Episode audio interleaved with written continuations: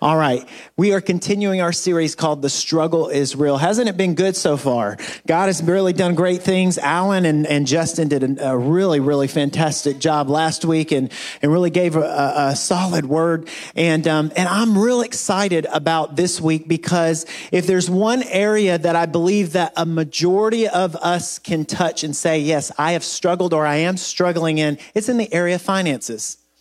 And I believe that God wants to set us free and transform our lives in this particular area. About seven or eight weeks ago, um, when I was sitting in my office, um, I welled up at, at, with tears at something I was watching uh, online. And, uh, and God told me Spring House is going to be a church full of hilarious generosity hilarious generosity. I want us to be a church that we give so much that it's laughable to the community, to others. Uh, I want to do that, but guess where it starts? It starts at home. It starts with you.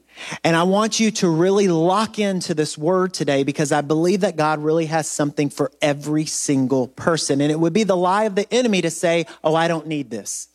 Every one of us needs this. Now, I've shared this before, but what God, how God does me is I have to walk through things before I bring a word to the stage and, uh, and, and have to draw some from that experience or whatnot. We have somebody in the church who has uh, experienced financial freedom in a big way, has some authority on this topic, and I'm excited that he's going to share with us today. Would you please welcome Elder Mario Gaglione? Thank you, Pastor Kevin. I need my I need my stand like Justin. Love Justin. He's, he's my idol. I want to grow up to be like him someday. No, no idol, sorry. Um, let's just go ahead and get right into the word, shall we? I don't know if I'll be able to read it from up here, there. Maybe I can read it back here. We'll see. It's the struggle is real to get it up. I think it's coming. I see something. Here we go. Okay, what? I would go back.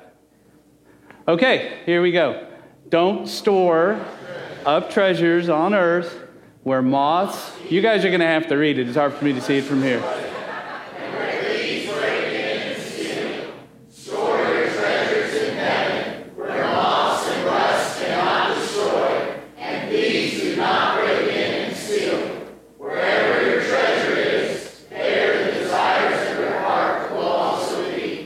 Very good. It's much better when you do it. Okay, but we, there's more. Let's take a look here.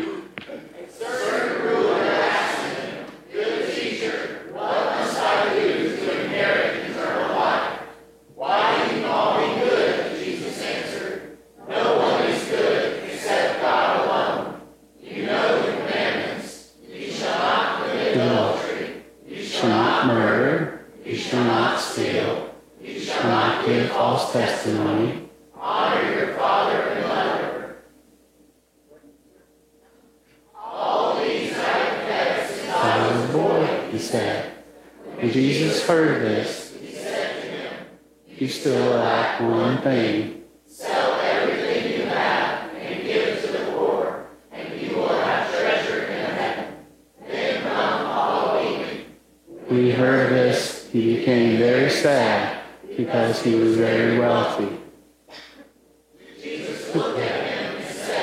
How hard is it for the rich to enter the kingdom of God? Indeed, it is easier for a camel to go through the eye of a needle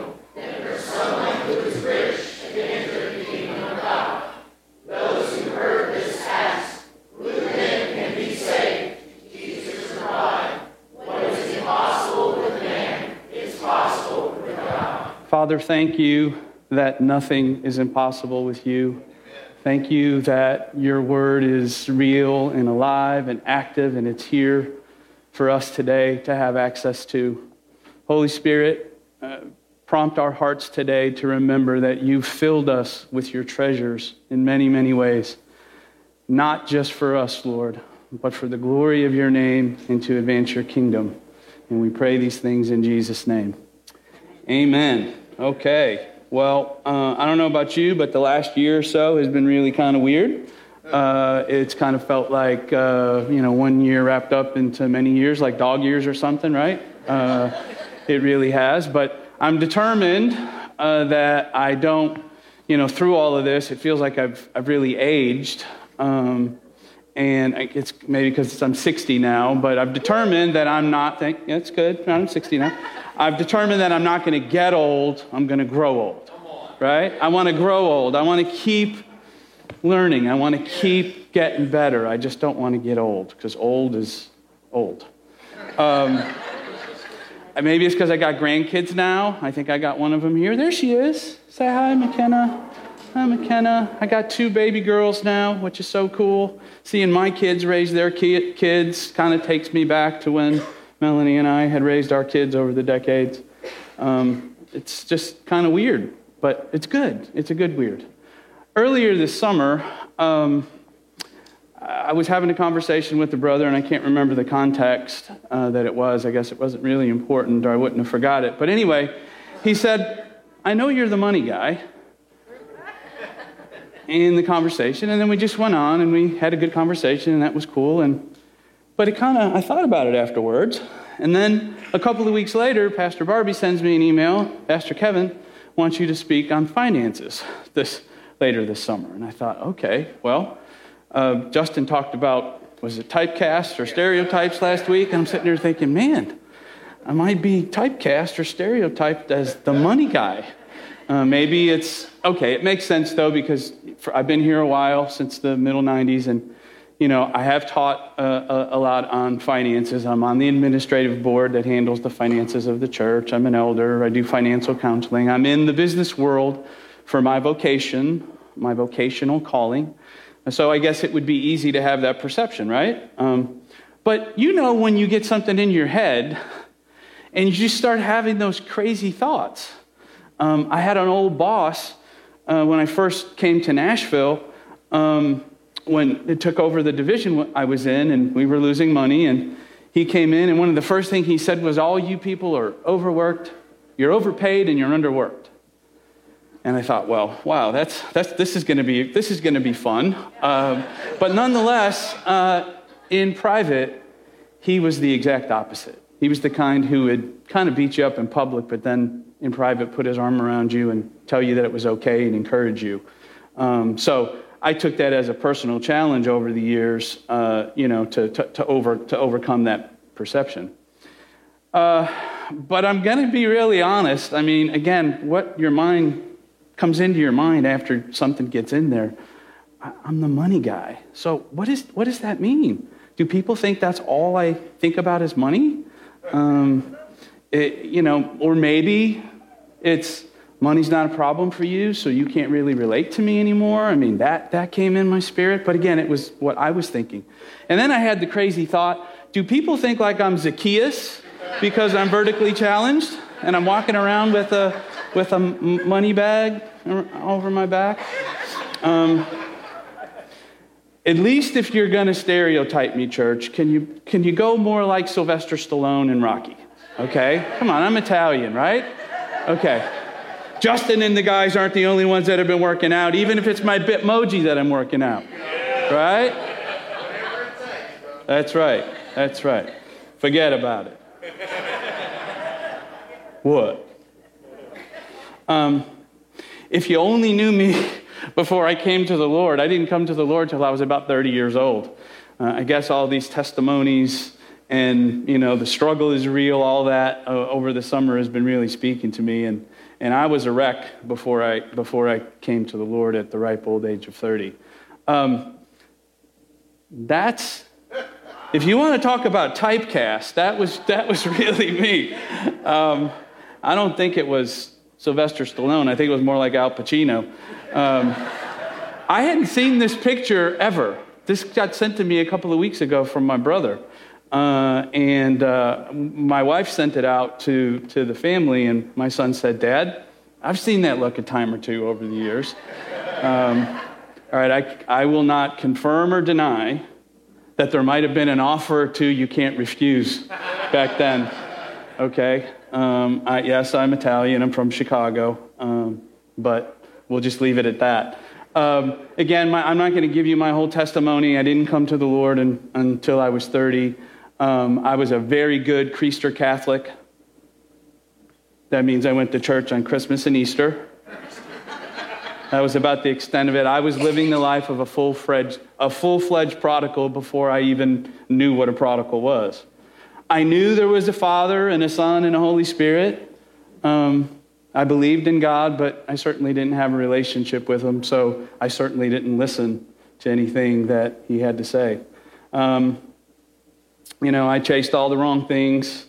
I had a bunch of failed relationships. I hurt people. Um, people hurt me. Um, right, all the wrong, all the wrong things: sex, drugs, rock and roll, really nice cars, really nice suits. Um, I had a brother John who was in the rag business. That's what they called it back then, the rag business, and it was always really, really nice stuff. And then I was in shoes, so we were like the dynamic duo, right, of the family. And we created this persona that I had, that that look. But behind that look was was a mess. Uh, not just money and financial issues, but just all kinds of inner turmoil and emptiness from the way I was living. I was driven to be successful, though, in the business world, uh, even if it was only for people's perceptions of me. Um, I had 10 years of work in, in, in, retail in Chicago before I got to come to Nashville in 1987 uh, to be promoted into our office. And so, man, I really thought I had it going on then, but inside I was still that mess. Um, around 1990, after um, you know living in the pig slop of my life for all those years it wasn't one of those um, you know real scriptural or, or spiritual prayers it was more like crocodile crocodile tears uh, prayer that i cried out one night in my bed of just you know why god can't i have a good relationship why am i such a mess i mean look how good i look in that suit uh, and then along came Melanie. And uh, Melanie would tell you that she was going through some of her own stuff coming out of the, the, the music business and, and, searching herself. But, um, you know, we got married in 1991, 30 years this November. So thank you for uh, putting up with me, honey, for 30 years. Um, but uh, what started happening is I started going through this inner struggle about what I really believed. I would go to the Catholic Church here in Smyrna. I can't remember what it's called, if it's even still here, in the morning because Melanie was still singing, and we would go to Bethel Chapel at, on, on Sunday nights because I started searching about what was going on. And very simply, I came to a place where I was working in my yard. I was dethatching my front lawn, pulling up all that junk, you know, all the dead grass that you do so your, so your lawn can get better. And I just had an experience with the Lord right there. And he just said, That's what I've been doing to your life. I've been I've been slowly and surely pulling all that stuff out. I went to a prayer meeting uh, at Bethel with my, with my brother in law, and you know, the Holy Spirit just had me a wreck, and I knew that I needed to say something, and I know that that's the day that I gave my life to the Lord. I became passionate uh, about getting my life in order, especially in the area of finances.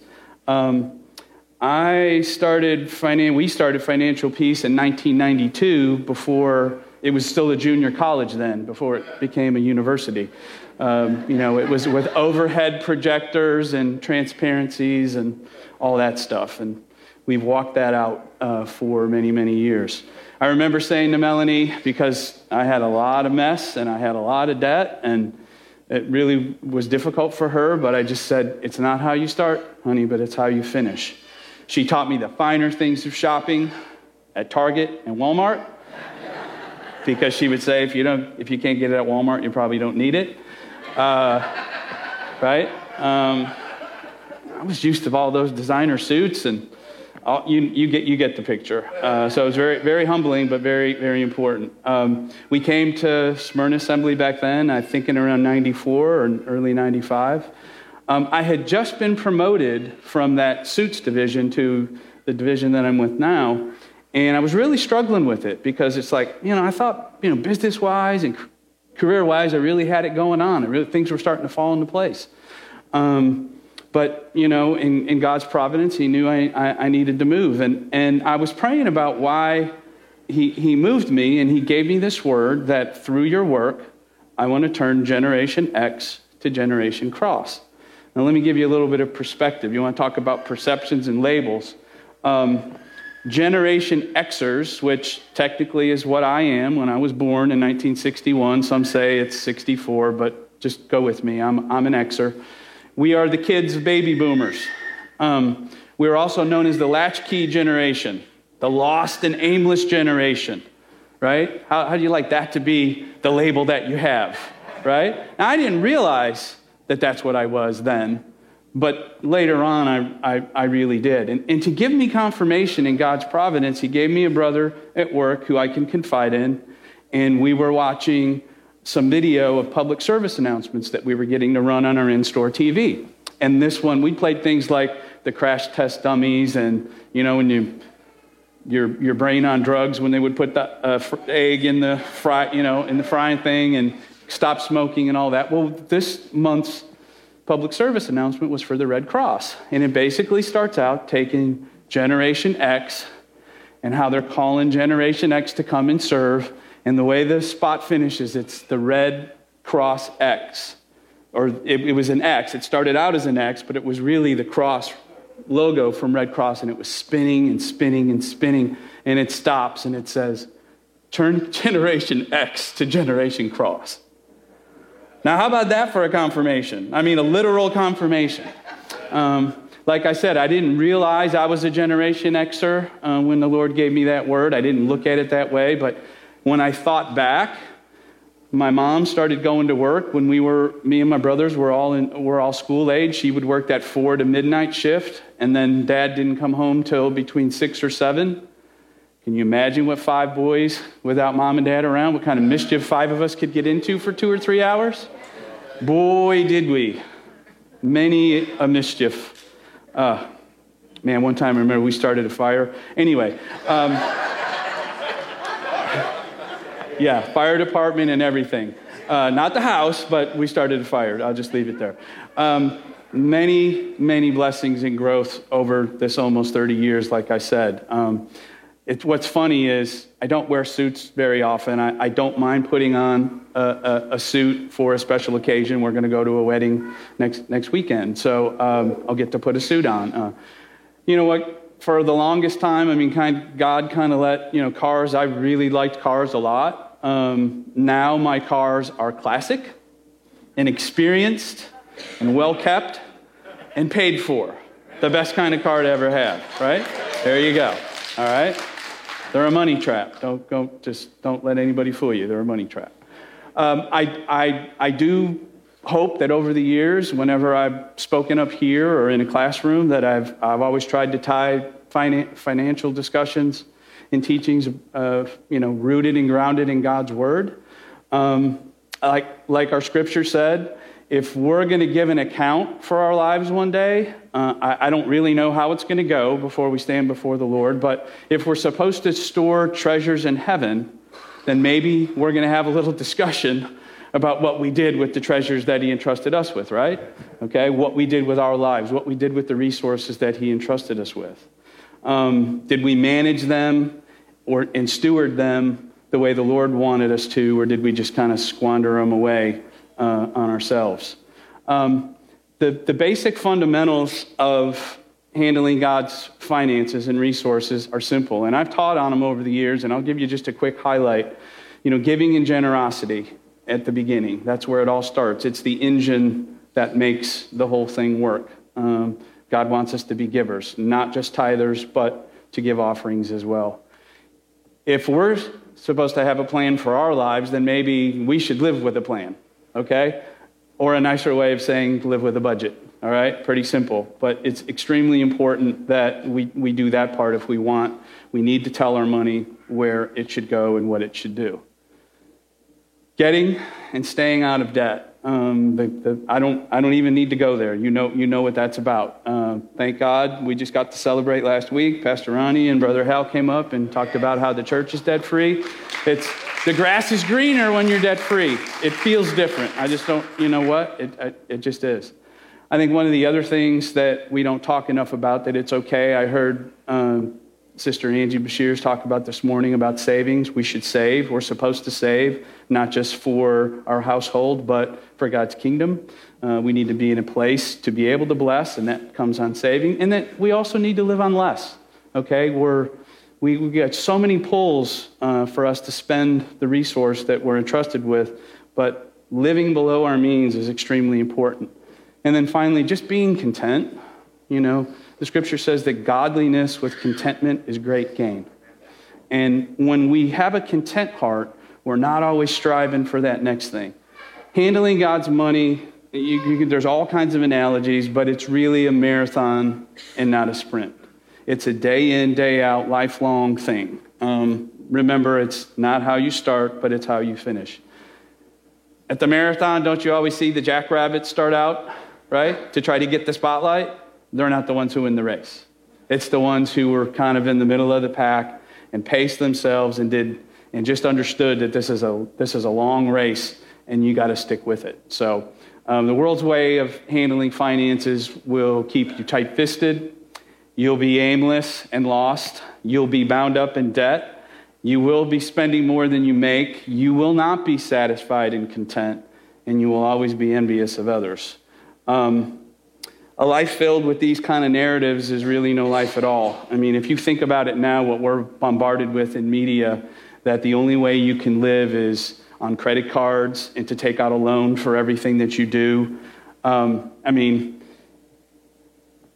John Cena is not going to bust through this door right here and tell you that it's all about your credit score. Okay, but that's what we're. He's, Alan, is he an actual wrestler or is he a fake wrestler? He's an actual wrestler. Okay, well, maybe he's an actual wrestler. But anyway, that's the kind of stuff we're listening to, right? And, and, and, and we're buying into it. Or maybe some old washed up TV personality. The one that gets me the most is Tom Selleck. You know, he's the police commissioner. He shouldn't be doing stupid stuff like that by now. He doesn't have to worry about borrowing against his house, right? Um, but, but he's on TV now trying to say, you know, you can borrow against your paid for asset in your retirement. Well, he's not doing that. Um, that's not really very smart. I think really the bigger issue about all this stuff, because if you do these things, you know, God's word is true. They won't, it won't return void. You can have success if you do this. But the bigger issue is really where's our heart? Because if our heart's not right about things like money, then it won't matter what we do on this topic or any other topic that, na- that we need wisdom or help on. Um, if we go back to the scripture, the question the ruler asked Jesus was, What must I do to inherit eternal life? Now, our first thought should be, Can we inherit, inherit eternal life? It should really be the question, right? Can, in your will, can you pass on your eternal life like your personal salvation? You can't. It's not a possession or a property or your money or even great grandma's china.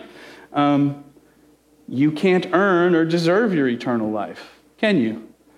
Eternal life is a free gift. It's purchased by the blood of Christ on the cross, for it is by grace that we are saved through faith and not by our works. Now, Jesus' response to the ruler was interesting.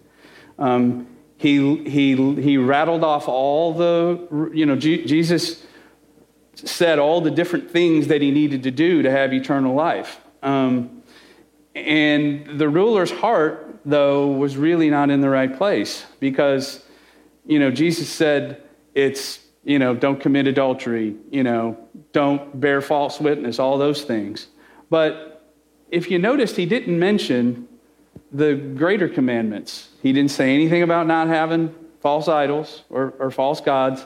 He didn't say anything about loving God or loving others. I think he was probably kind of setting them up because I would say that that ruler, who was, a, by the way, a, a man of authority and position, right? He wasn't just wealthy, but he had, he had a position, he had status, he had a title. Um, and I would say that based on his response, because he went away downcast, those things, that status, that position, that wealth probably became his God. And Jesus knew that. Um, the Message Bible says it this way that uh, about the ruler. This was the last thing the official expected to hear as he was very rich and became terribly sad. He was holding tight. He was holding on tight to a lot of things and not about to let them go. And uh, the Amplified Version adds that who places his faith in wealth or status. The scripture also doesn't tell us what happened to the ruler. We don't know what happened to him. He went away sad, he went away downcast. So the question for us really is what defines us? What's in our heart if we peel back the layers of, of our lives?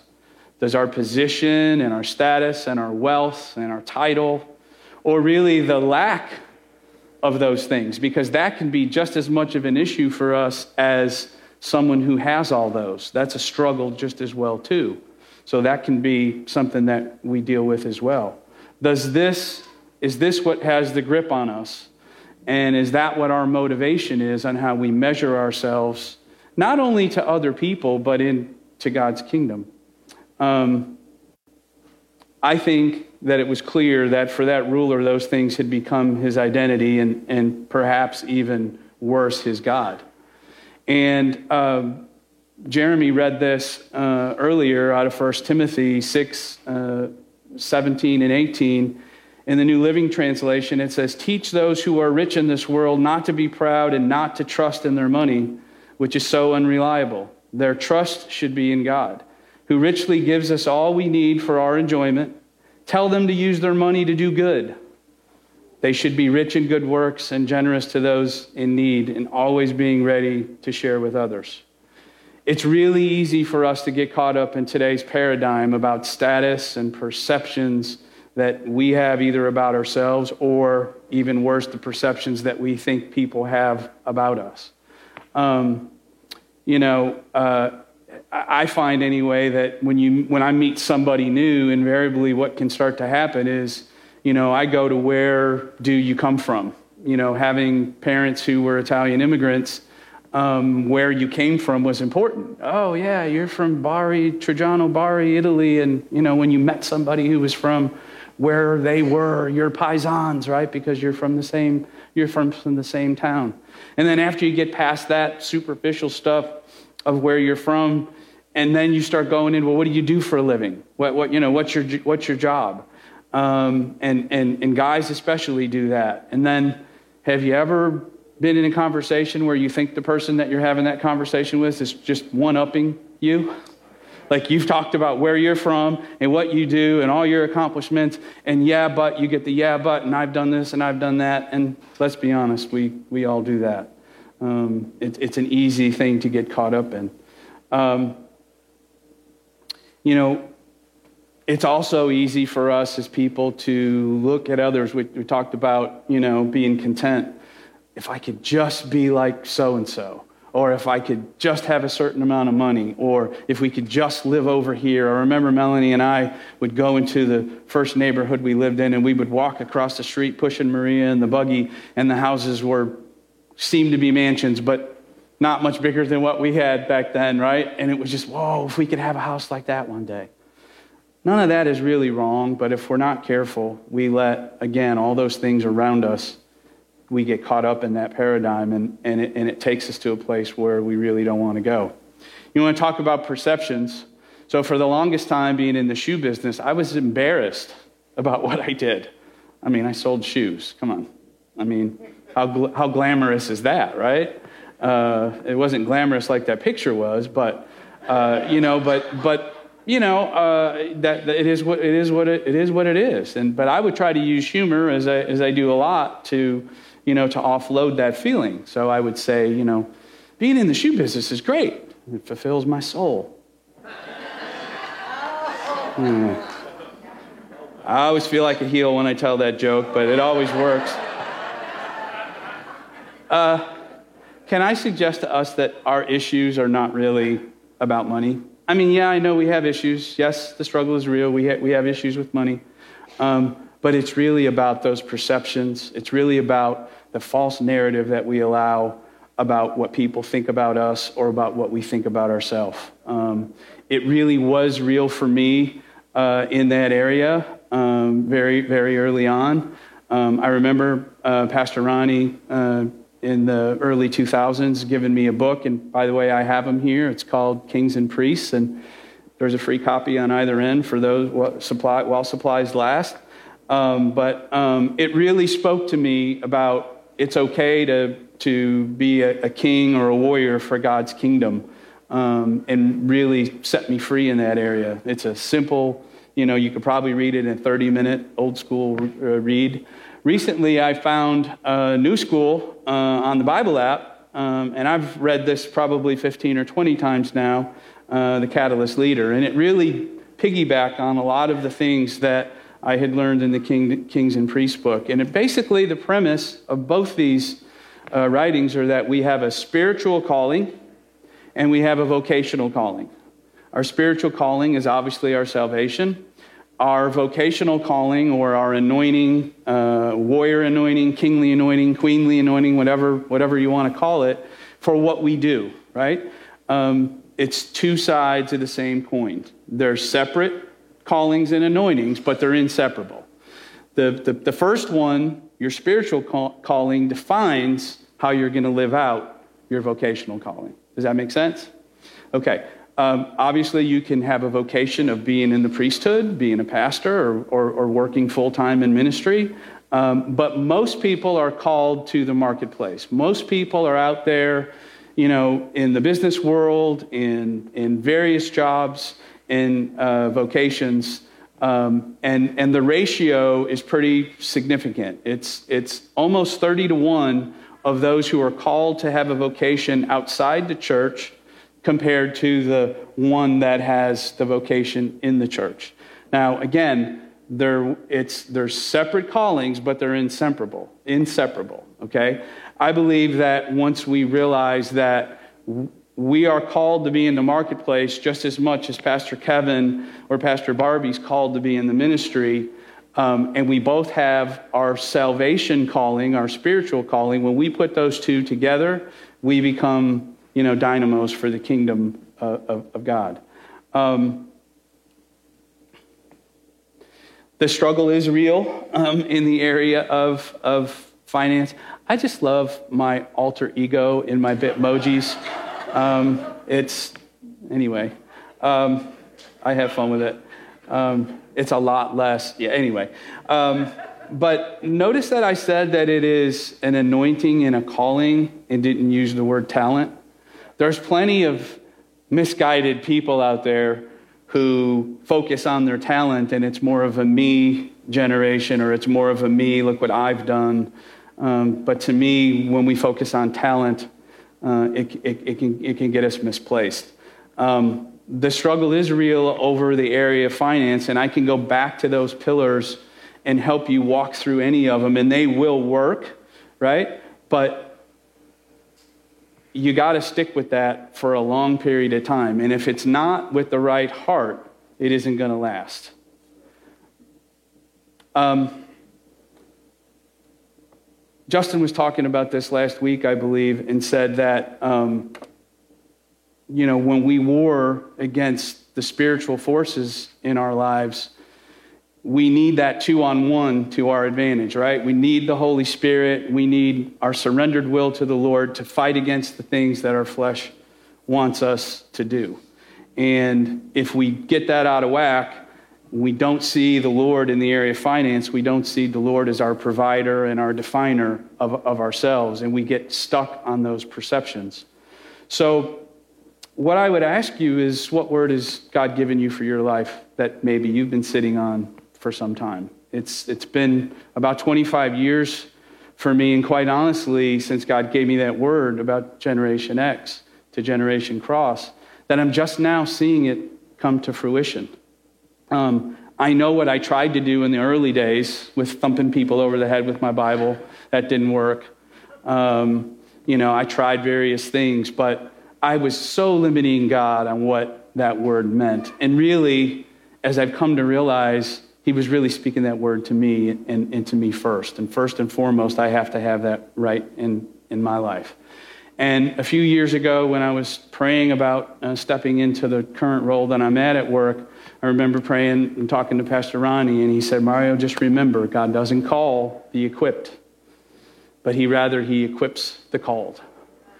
King David was anointed to be the king, but he went and he was a shepherd again until God called him to the next phase. And then he was a then he made King Saul feel good when he was, when he was tormented and, and, and, and played music for him. And, and it was a process and it was a, a progression.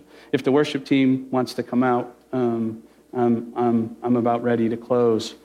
Uh, and for those who are going to pray for folks, um, you can make your way up when, whenever you're ready. Um, anybody in this room or, or watching online um, who needs a rebirth, from what God's already gave you for your vocational calling. Um, you know where you're supposed to be, but you've not really been walking out that calling. Um, the last few years, I've really let the circumstances that I've gone through and, and certain people be the ones that were stealing my joy instead of getting my joy from the Lord, because that's where you really get your joy from, and the joy of the Lord becomes your strength. So if you know God's given you that word, or you know that you know that you know that where He has you for your vocation, you just need Him to breathe fresh oil on that. Um, I'm, I'm, I'm asking you to come for, for prayer. Or those who need a word from the Lord for your vocational calling. Um, you're a believer, you love the Lord, Maybe you've been bouncing from job to job. Um, you don't know whether you're supposed to be in the priesthood or whether you're supposed to be out in the marketplace. Um, but you need, you know something's missing. You know you're not fulfilled. It re- it's a job to you and not a calling. And when it's a job, you'll never be happy. Let me just tell you, you'll never make enough money. Someone's always going to make more money than you, or someone's going to always be more talented, talented than you in your eyes. You'll let those perceptions continue to rob your joy. He's a good father. Amen. He's a good father. Uh, Pastor Barbie talked on Thursday night about just being at that place where she just needed to get before God, and all she came up with was more. Just more, God more. Show me more. Speak to me more. I know that you have more for me in my life. And then finally, the rich ruler, because he was, he was wealthy, he went away downcast and sad because the thought of losing his wealth was more, potentially more important than losing his soul. He wasn't telling any soul jokes. Um, not sure what happened to him. That's the easiest solution of all.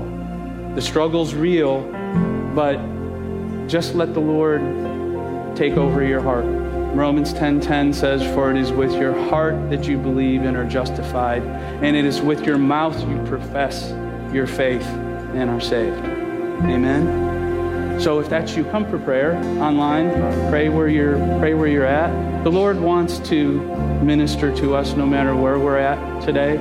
I don't know what category you fall in, um, but it doesn't matter. He does. Let's pray. Father, we just thank you and bless your name, Father, for your goodness. Thank you that you are a good, good Father. And thank you, Lord, that you have something special and unique for each of us, as special as you've made each person in this room and, and watching online you have a calling, both spiritually and vocationally, Lord. And all you're waiting for is for us to act that out. All you're waiting for is us to come to you and say, Lord, here I am. And Father, if there's those who are really st- struggling in the area of finance, Lord God. I pray also that they would lay that at your feet today, Lord God, and, and embrace your word because in your word is life. You want us to live an abundant life, an enriched life. So that not only for our enjoyment, Lord, but for the enjoyment and for the blessing of others. We praise you, Lord, and we thank you, and we give you all the glory.